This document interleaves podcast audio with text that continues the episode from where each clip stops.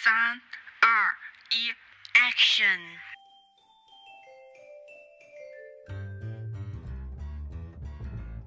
Are you ready, listeners? Yeah, yeah, beautiful lady. I can hear you. Okay, here we go. Hello，大家好，我是静静， Hello，大家好，我是噗噗。 欢迎来到我们的节目，现在进行中。呃，大家粉丝朋友们应该有发现我们停更了一期，是的，没有错。因为我们筹备了一个如果回到古代的一整个系列的一个节目，然后因为这个节目涉及到就是历史的一些方面，所以我们做了个功课做的同整长然后一点。然后，对对对，就会停更了一期，就是希望可以带来给大家带来就是更好的一些内内容。对，对，是的，是的，所以我们这一期呢，我们是从秦开始，就是如果回到古代，我会选择我的命运秦，就是我们会在这一个秦的时期创造我们一个角色，然后顺便就是把我们角色的一些历史背景介绍一下，然后我们会因为这个角色，然后会经历一些什么命运，然后就是自己创造自己的一个角色，可能会有主角光环，也可能是比较平凡的一生。最主要其实还是给大家就是述说一下当时的历史情况，就是这个角色我们自己塑造这个角色在这个朝代里面要发生的一些事情，就是想象自己如果回去了，然后要做一个什么样的人，就是有这样的一个想象。想象空间嘛。对，好，我们现在就开始我们的节目吗？我们开始正片了。对对，呃，我们先讲一下，就是刚开始啊，公元前三百年，就是随着周朝分封制度的崩溃和王权的没落，被分封于各地的诸侯势力开始了呃兼并和争霸的一些战争。然后这个时候的中国是被分裂了成七个国家的，就是齐、楚、燕、韩、赵、魏、秦这七个国家，然后一直到公元前二四七年，然后十三岁的秦王登基，他就是首次完成中国大统一的一个非常重要的一个角色，也是中国第一个嗯称为皇帝的君主。这时候秦朝秦朝就开始了嘛，然后。我们就来讲述一下这这一期间我们塑造的一个角色，然后会发生一些什么事情，然后然后顺便给大家讲述一下当时的一些历史。当然，我们的历史是参考一些百 度百科的文献啊，还有纪录片，如果有不准的话，请多多包涵。仅供娱乐。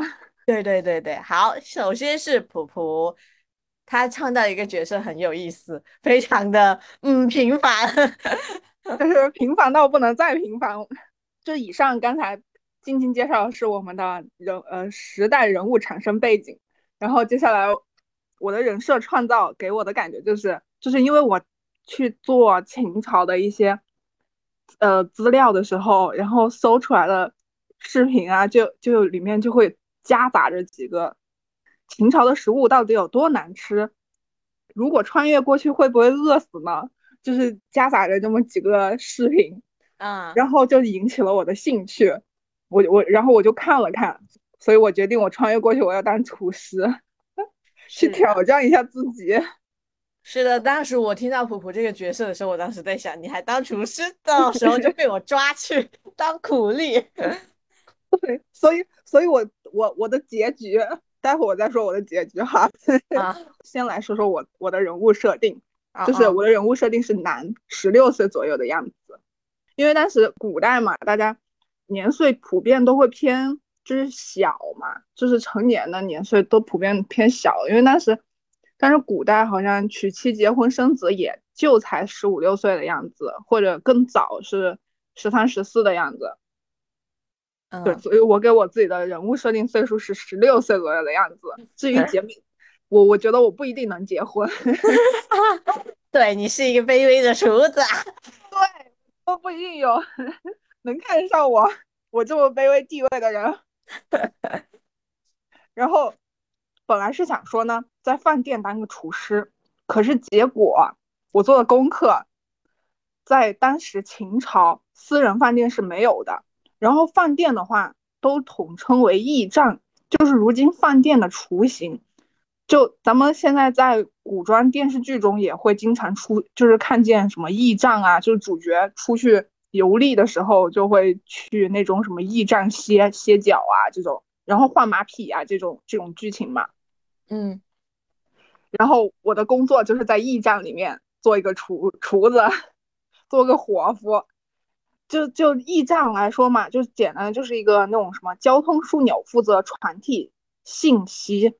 然后运输物资和人员，也为来往的朝贡的人提供食宿。对我就是在里面工作的一个伙夫。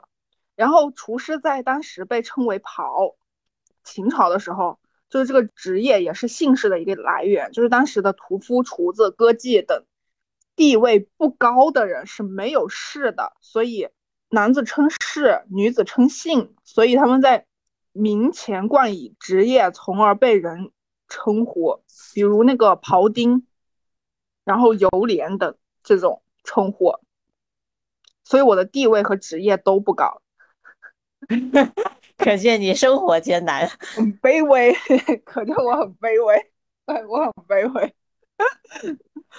至于至于我的人设，我的厨师之位是怎么来的？就是因为因为这个职业本来就是地位低微的这种职业嘛，然后当时秦朝秦朝距现在也挺久远的了，没有这么详细的这种查不到这么详细的资料，所以厨师之位怎么来的我也不清楚，但是我能跟给大家浅浅的介绍一下我们驿站里面几个重要的职位，首先是世袭制的吧，嗯，可能是吧，但是如果是世袭制的话，就是当时。我我觉得哈，就是当时这嗯，当时这么乱，然后后面又就是六国，然后再统一这么乱，再世袭，应该也就是中途会出现各种不一样的状况，也不一定能世袭到我头上。是的，是的，主要是命没有没有那么长。对对对，也有一种可能是，是我父亲，我父亲就是战乱死的早，所所以他所以他世袭到我头上，也有这种可能吧。然后接下来就是介绍一下我们驿站里面的几个重要的职位。首先是驿丞，丞是范丞丞的那个丞，他是驿站的最高负责人，负责驿站的管理和运输。其次是狱卒，然后负责驿站的日常工作，处理各种突发事件，应对各种问题。然后驿站中还设有驿丞的助手，就叫他驿丞使，负责记录驿站的日常工作和管理情况。为议程提供决策依据，然后协助议程完成各项工作。然后驿站还设有议程的护卫，称为议程卫，他们负责保护议程的安全和驿站的安全。然后自从秦朝就是统一六国之后嘛，然后咱们驿站的规矩和制度就是越来越多了，也越来越严格了。对，然后我们我们驿站的事务呢？我们驿站的事务管理主要是隶属于兵部管理。对于驿使，必须有福信才能给驿，就是必须要有那个福信才能让你住进来。嗯，然后这个福信呢，主要是分为福宴、刊合及其火牌这三种形式。然后火牌上会清楚的写着持牌人的姓名以及执行的任务。各个驿站应该给齐的照交通工具种类和口粮的标准等等。凡是负责驿传的人员，就应该随身携带火牌作为驿传的凭证，然后用于各个驿站之间的供给。然后火牌呢，主要是用在军事传达上使用的会比较频繁一点。这这是我们驿站的一个大的这样的一个运作内容。等等等等。我我突然想到，既然你的驿站有那么多发展的空间，你为什么 只做庖丁？你为什么就专注于庖丁，就不能咱就说去除庖丁，咱就向上发展，不一定一辈子做个厨子。我突然想到的，我给我的人物设定是我一心向厨研究，我我热爱厨师，我热爱这个职业。好吧，而且当时也是一个战战乱纷飞的年代。就经历过太多战乱了，然后主要是统一六国之后，我觉得可以，就是就是制度更好了，然后咱就是说一直往上发展还是可以的。对，但是但是我又查资料的时候说，就是秦朝，就是秦朝统一之后，它虽然是统一了，然后制度也各种完善了，但是但是对大家，就是对农民的剥削，对普通人的剥削并没有减少，反而增加了。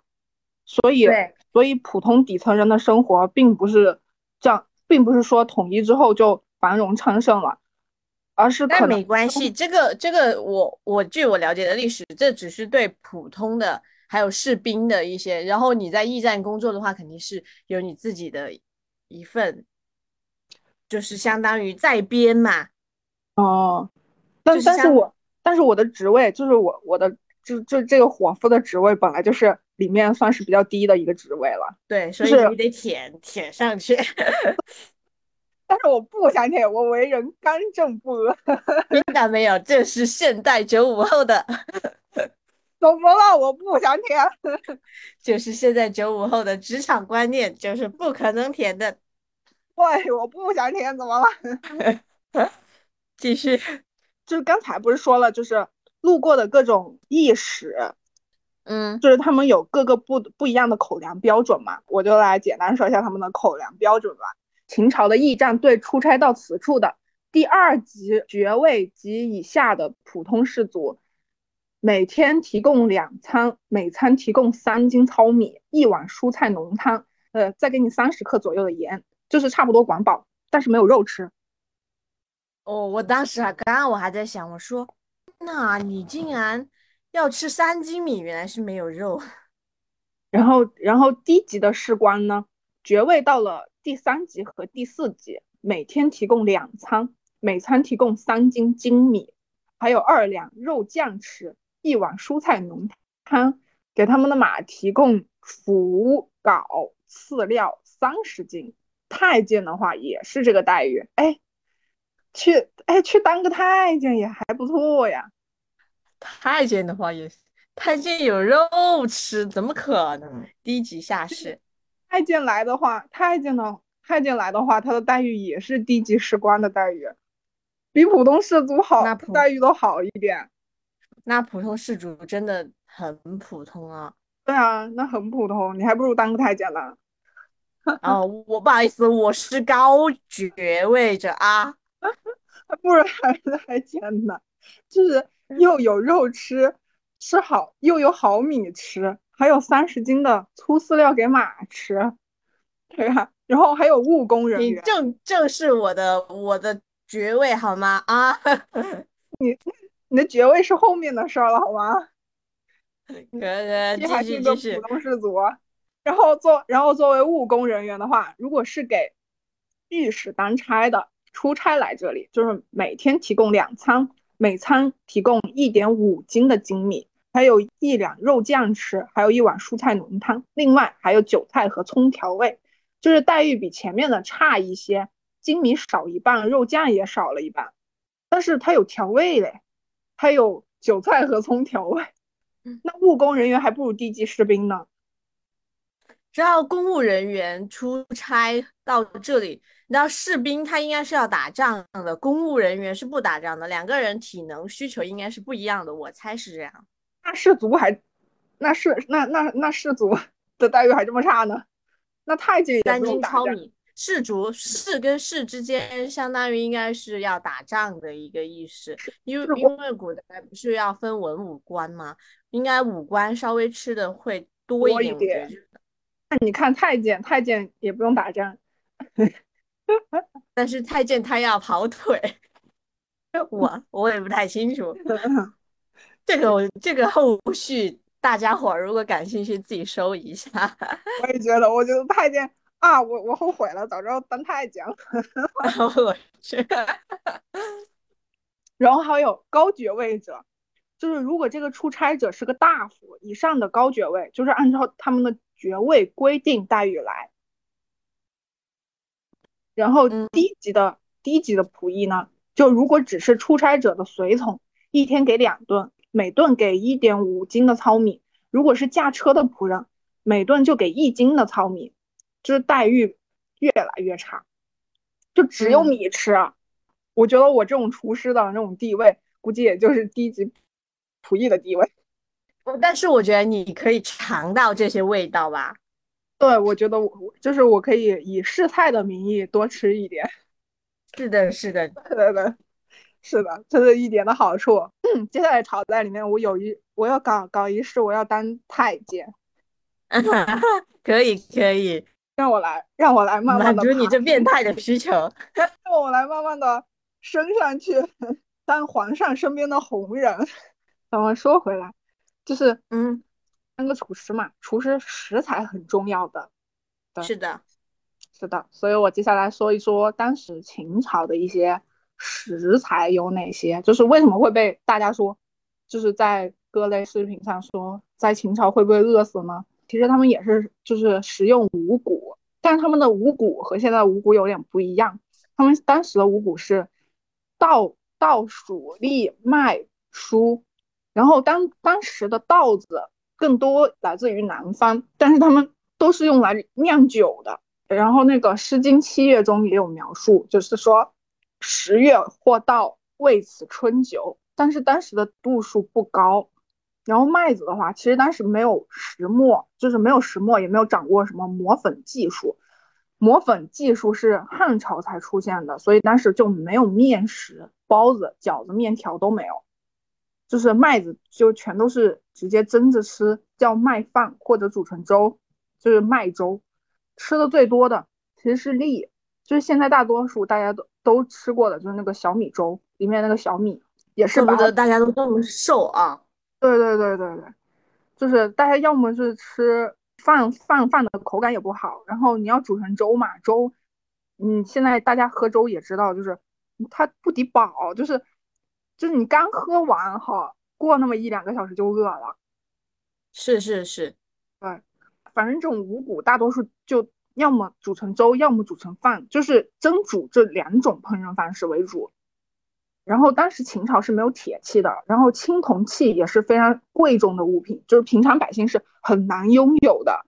大家所用的炊具也多是为陶器，对，青铜器估计只有那种皇族，就是皇室才能享用的。是的，就是你后面，你你你后面爵位到了，你就能看到了。就像我像我这种平普通的平民，我看不到。我我身为厨，不好意思，我只关心我自己的国家大事。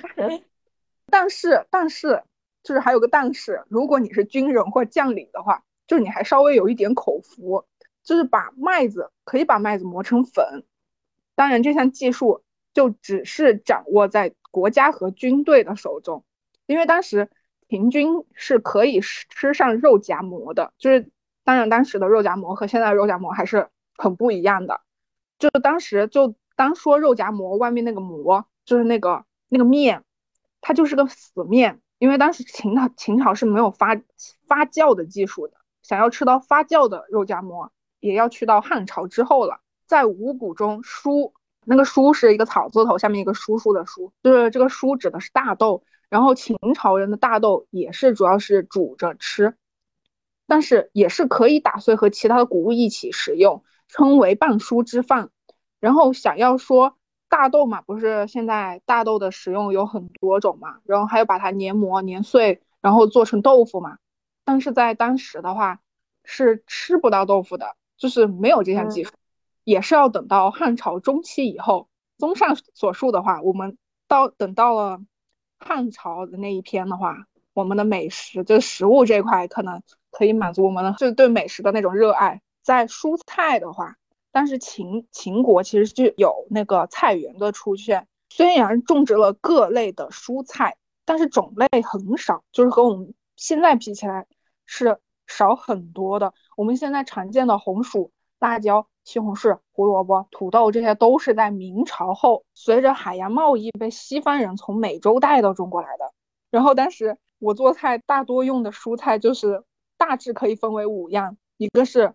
葵、藿、蟹、葱、韭，然后葵菜是属于当时主要食用的一个蔬菜，就现在大家所常常见的那个冬苋菜。然后藿其实就是大豆苗的那个嫩芽部分，然后蟹呢，就是现在南方人专门用来用来腌制的酵头。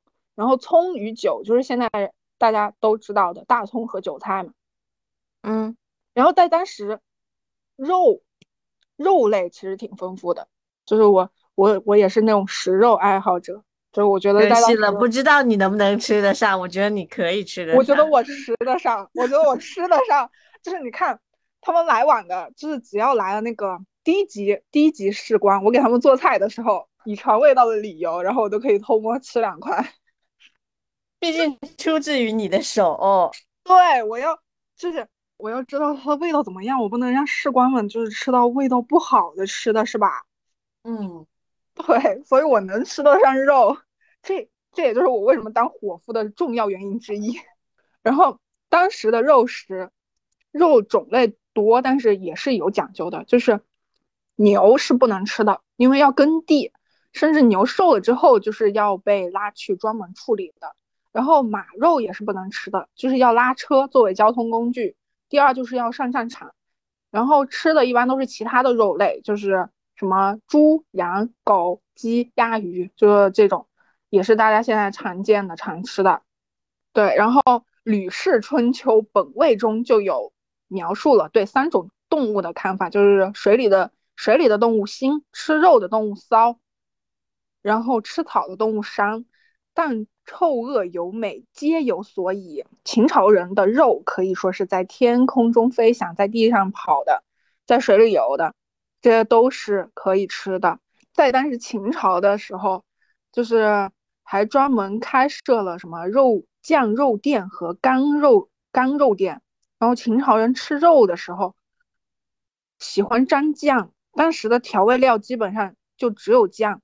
据说，据说秦朝有一千多种酱汁，许多酱汁都是由动物造制作而成的。就是常用的佐料有那种青蛙、蚂蚁、鱼、昆虫和蜂窝。啥呀？这能吃吗？不知道啊，能能的呀，青蛙能吃啊，现在就是田鸡嘛。不过没有关系，对于我。我在秦秦的一个角色来说，我觉得我可以，你可以，你可以，我做什么你吃什么，好吧？我做什么你们吃什么。然后还有就是烹饪方式，就是现在和现在的烹饪方式其实挺像的，就是煎炒蒸煮烤烧凉拌等等。当然，这里的煎炒的方式就是秦朝是没法用的，因为受受受约制嘛，就是一就是烹饪工具嘛。上面我也说过，就是说。呃，青铜器之类的，就是普通人、普通百姓是看不到的。对对对，大多都是用陶器，所以在烹饪工具这一块是受限的。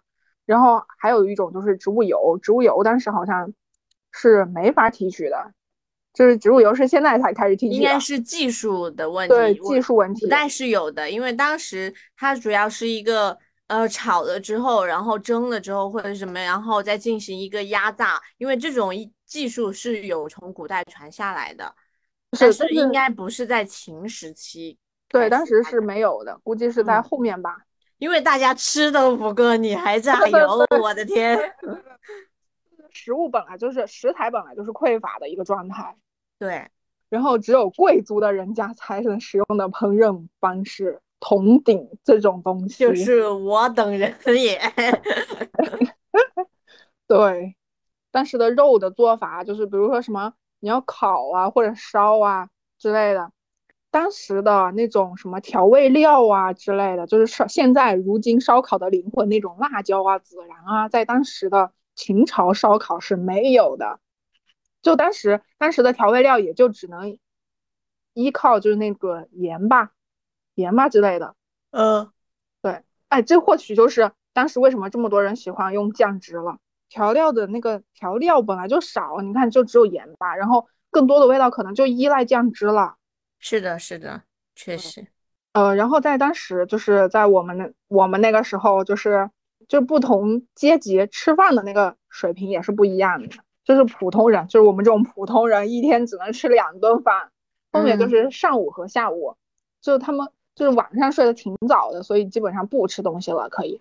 但是贵族人，贵族人的话，他们可以一天吃三顿。对，如果是皇帝的话，你会更舒服，可以一天吃四顿。这说这就是很体现一个等级制度的一个。对对对，是的。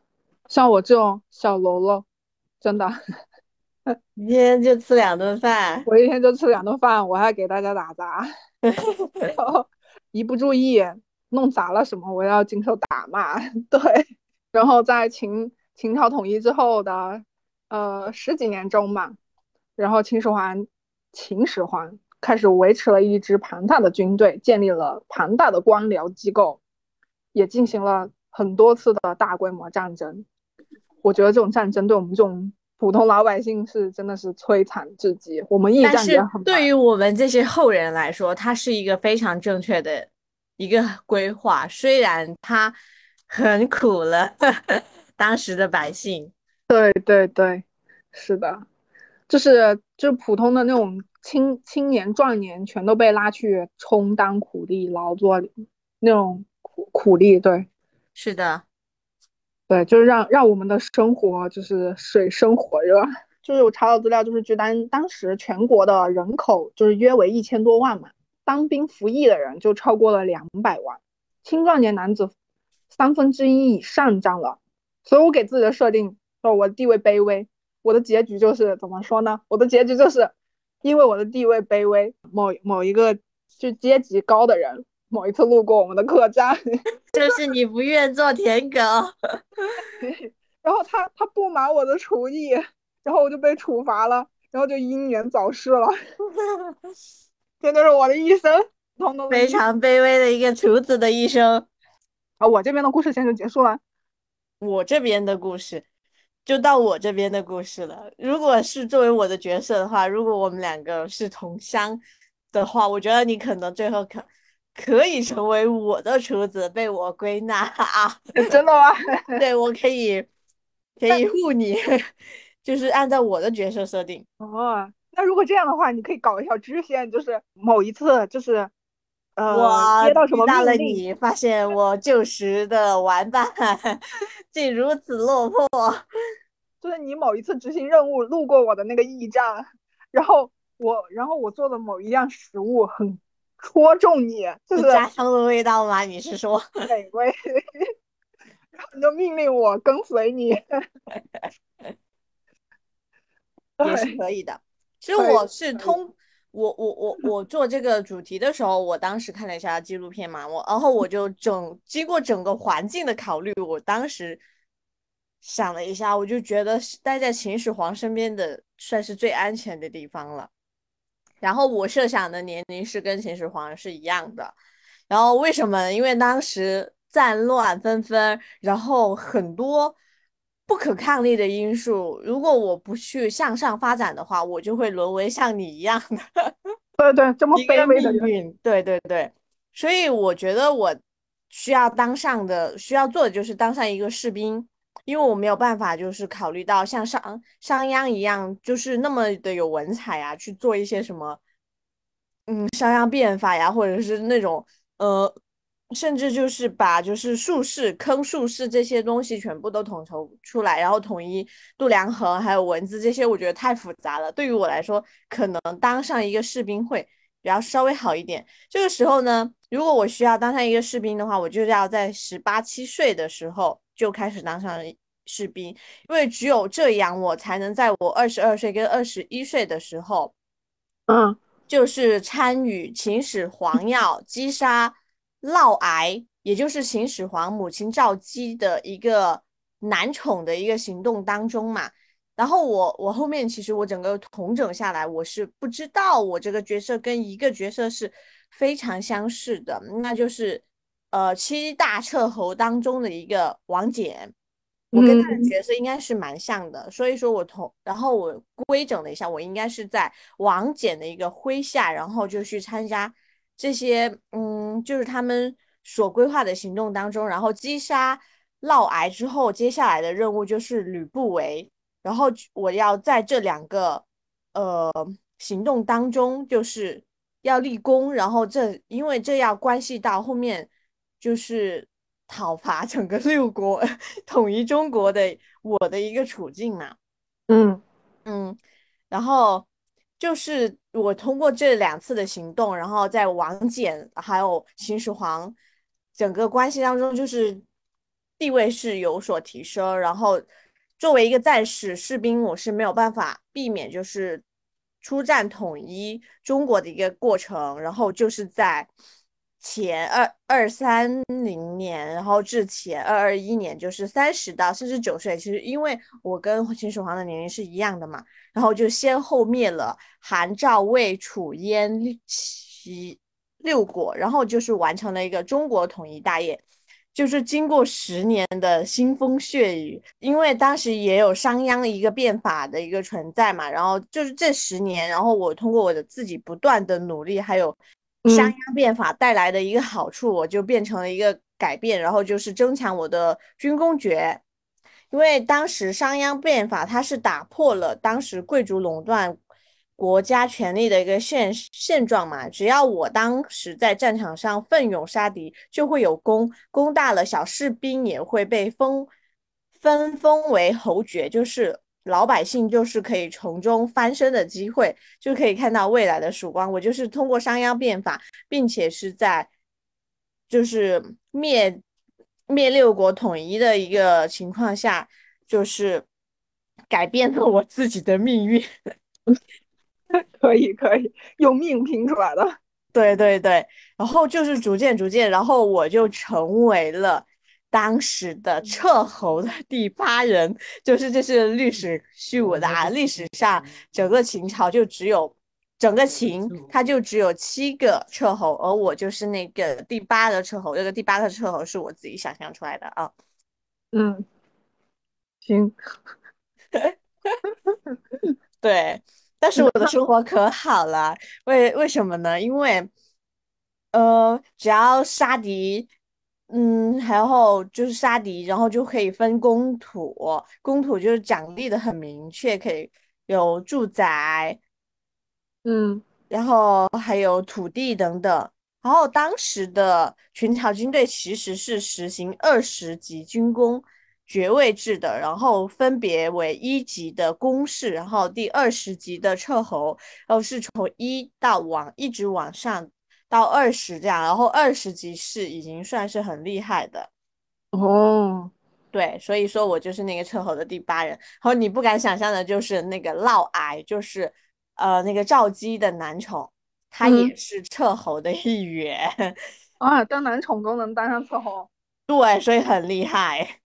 然后，首先我可以说一下我们就是历史上的七大彻侯吧，稍微比较有名一点的就是商鞅嘛，他就是作为变法的发起人。嗯，然后第二是魏然，魏然是秦昭襄王的舅舅。第三位是范雎，然后第四位就是吕不韦。他吕不韦其实他以前就是。赵姬的前夫 啊，怎么关系这么乱的感觉？对，然后他把赵姬推荐给当时的秦王，然后秦王死掉了之后，然后就变成了秦始皇，秦始皇嬴政的，然后就生下了秦始皇嬴政，然后当时就会有传秦始皇嬴政是吕不韦的儿子，然后第五位是嫪毐，就是是赵姬的。呃，那赵姬的男宠，听说他们还生了两个小孩。然后第六位就是王翦，就是我，我觉得我的角色整个很像他的一个，对。然后第七位就是王奋，就是王翦的儿子。嗯，对，全都是全都是身边的亲戚，我感觉。对对对，所以说这很重要的就是，如果我需要就是。当到彻侯的这个位置，我就很需要就一直待在秦始皇的身边，然后做很多的丰功伟绩才行，就是要战功赫赫吧。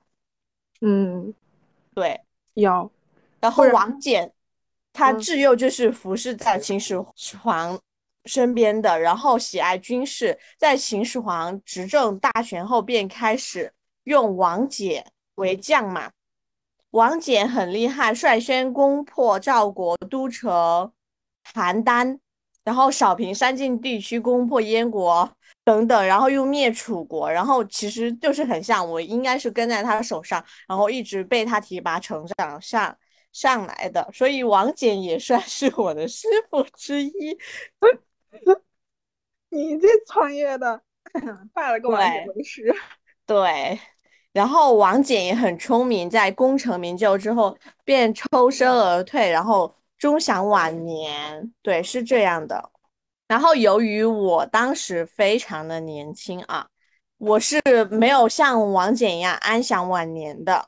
然后我我要说一下，我当时就是呃统一六国之后，我的整个地位，你的整个地位，突然感觉一人之下，万人之上。我的整个地位，嗯，你的爵位应该算是里面最高的了。就在武将这块的话，文将那边可能当时估计是重武轻文吧。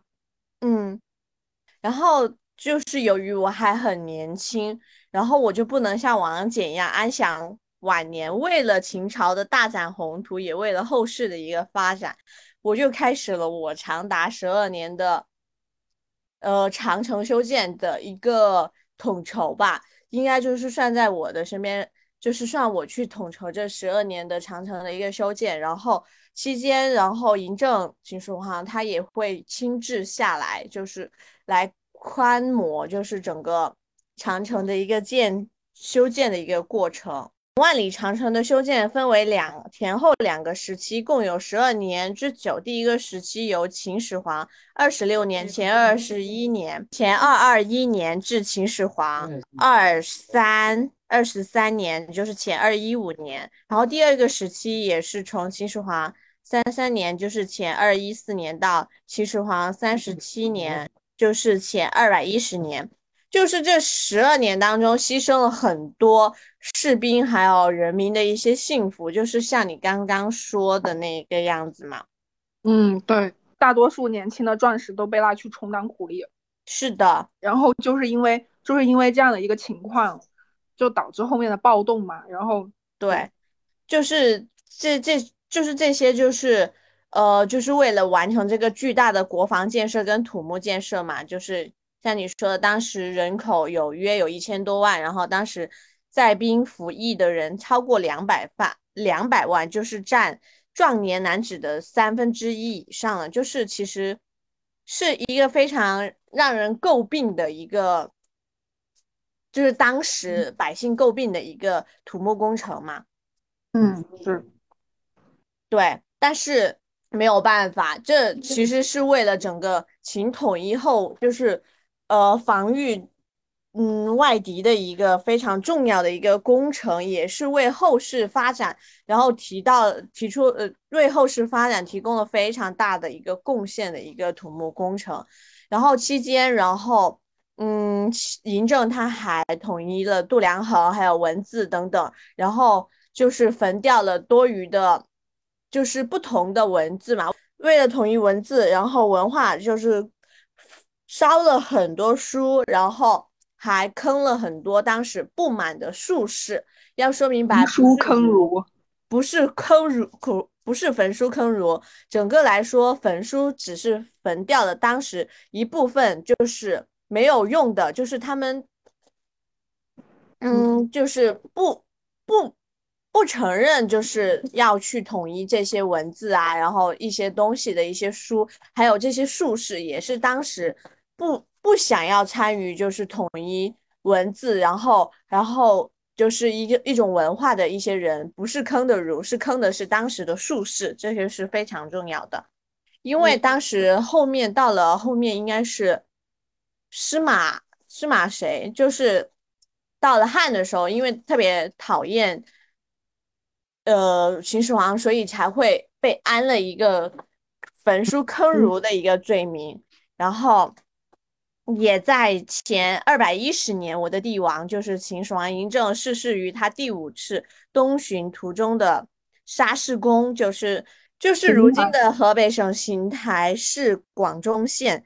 然后因为他逝世了，所以我就没有办法，呃，就是在主持整个，呃，嗯，长城的一个修建。自此那以后，我就回到了咸阳城，并留在了咸阳城，然后。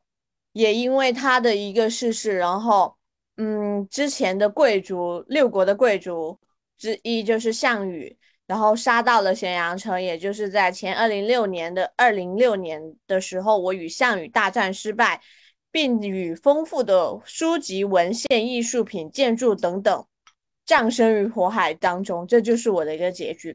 整整体来说，焚书的人应该是项羽，不应该是秦始皇嬴政，就是项羽这个莽夫把这些文献，就是很重要的烧掉了。对对，它里面书籍包含了很多很多的东西，像文献啊，还有艺术品、建筑都是被他烧掉的。火烧咸阳宫，然后这就是我在秦的一生，挺精彩的。是的。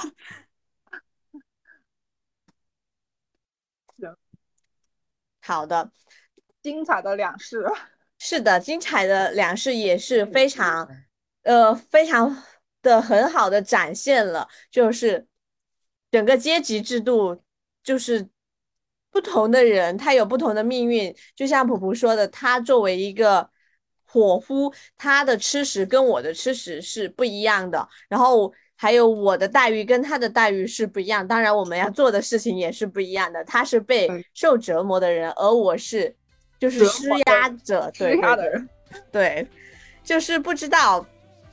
当然，这一些都是历史的一个必然之处吧，因为不然也没有办法统一得到六国。如果没有这么残酷的一个一个环境的话，是很难统一六国，也没有办法就是修筑长城，然后做出很多的贡献。秦朝，秦朝对整个中国来说是非常极具历史意义的一个朝代。对对对，虽然说在当时看来的话，他做的一系列就是并没有说。呃，就是并不能看出来有多么的，嗯，就是有多么的有意义或者多么的伟大之类的，甚至来说有点伤民。对，对对，作为当时的那个平民、普通百姓、百姓而言的话，可能说是，呃，他是个暴君或者怎么样的。是的，就是相当于就是他的，就是他都做了一些当时做的一些那种壮举啊，就是举措啊，就是有一定的滞后性吧。也就是说，嗯嗯，对。是的，所以，所以说，这是我们秦在秦的一生，都不知道听众朋友们，如果你们听到如此的背景，如此的，呃，一些嗯事迹，就是你们会觉得你们在这种在秦的时期会是一个什么样的角色，或者是你想做一个什么样的角色？如果有感兴趣，可以在评论区下方说出来。是的，可以分享，可以可以可以说，可以发挥大家的想象力、想象空间。是的，好啦，我们这一期节目就到这里啦。如果觉得我们的这个这种主题很有意思的话，可以可以在下面六六六。可以可以，觉得有意思的话就发个六六六。对。好啦，我们这一期节目就到这里啦。我是静静，是噗噗，拜拜。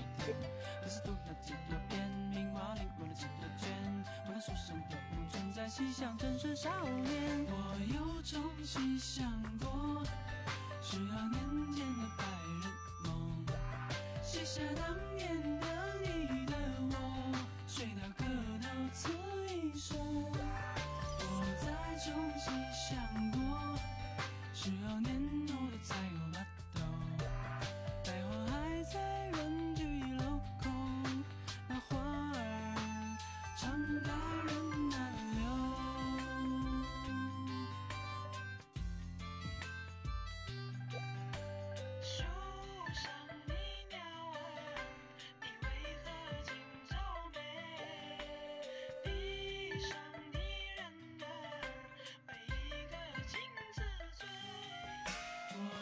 重新想过，十二年前的白日梦，写下当年的你的我，水调歌头词一首。我。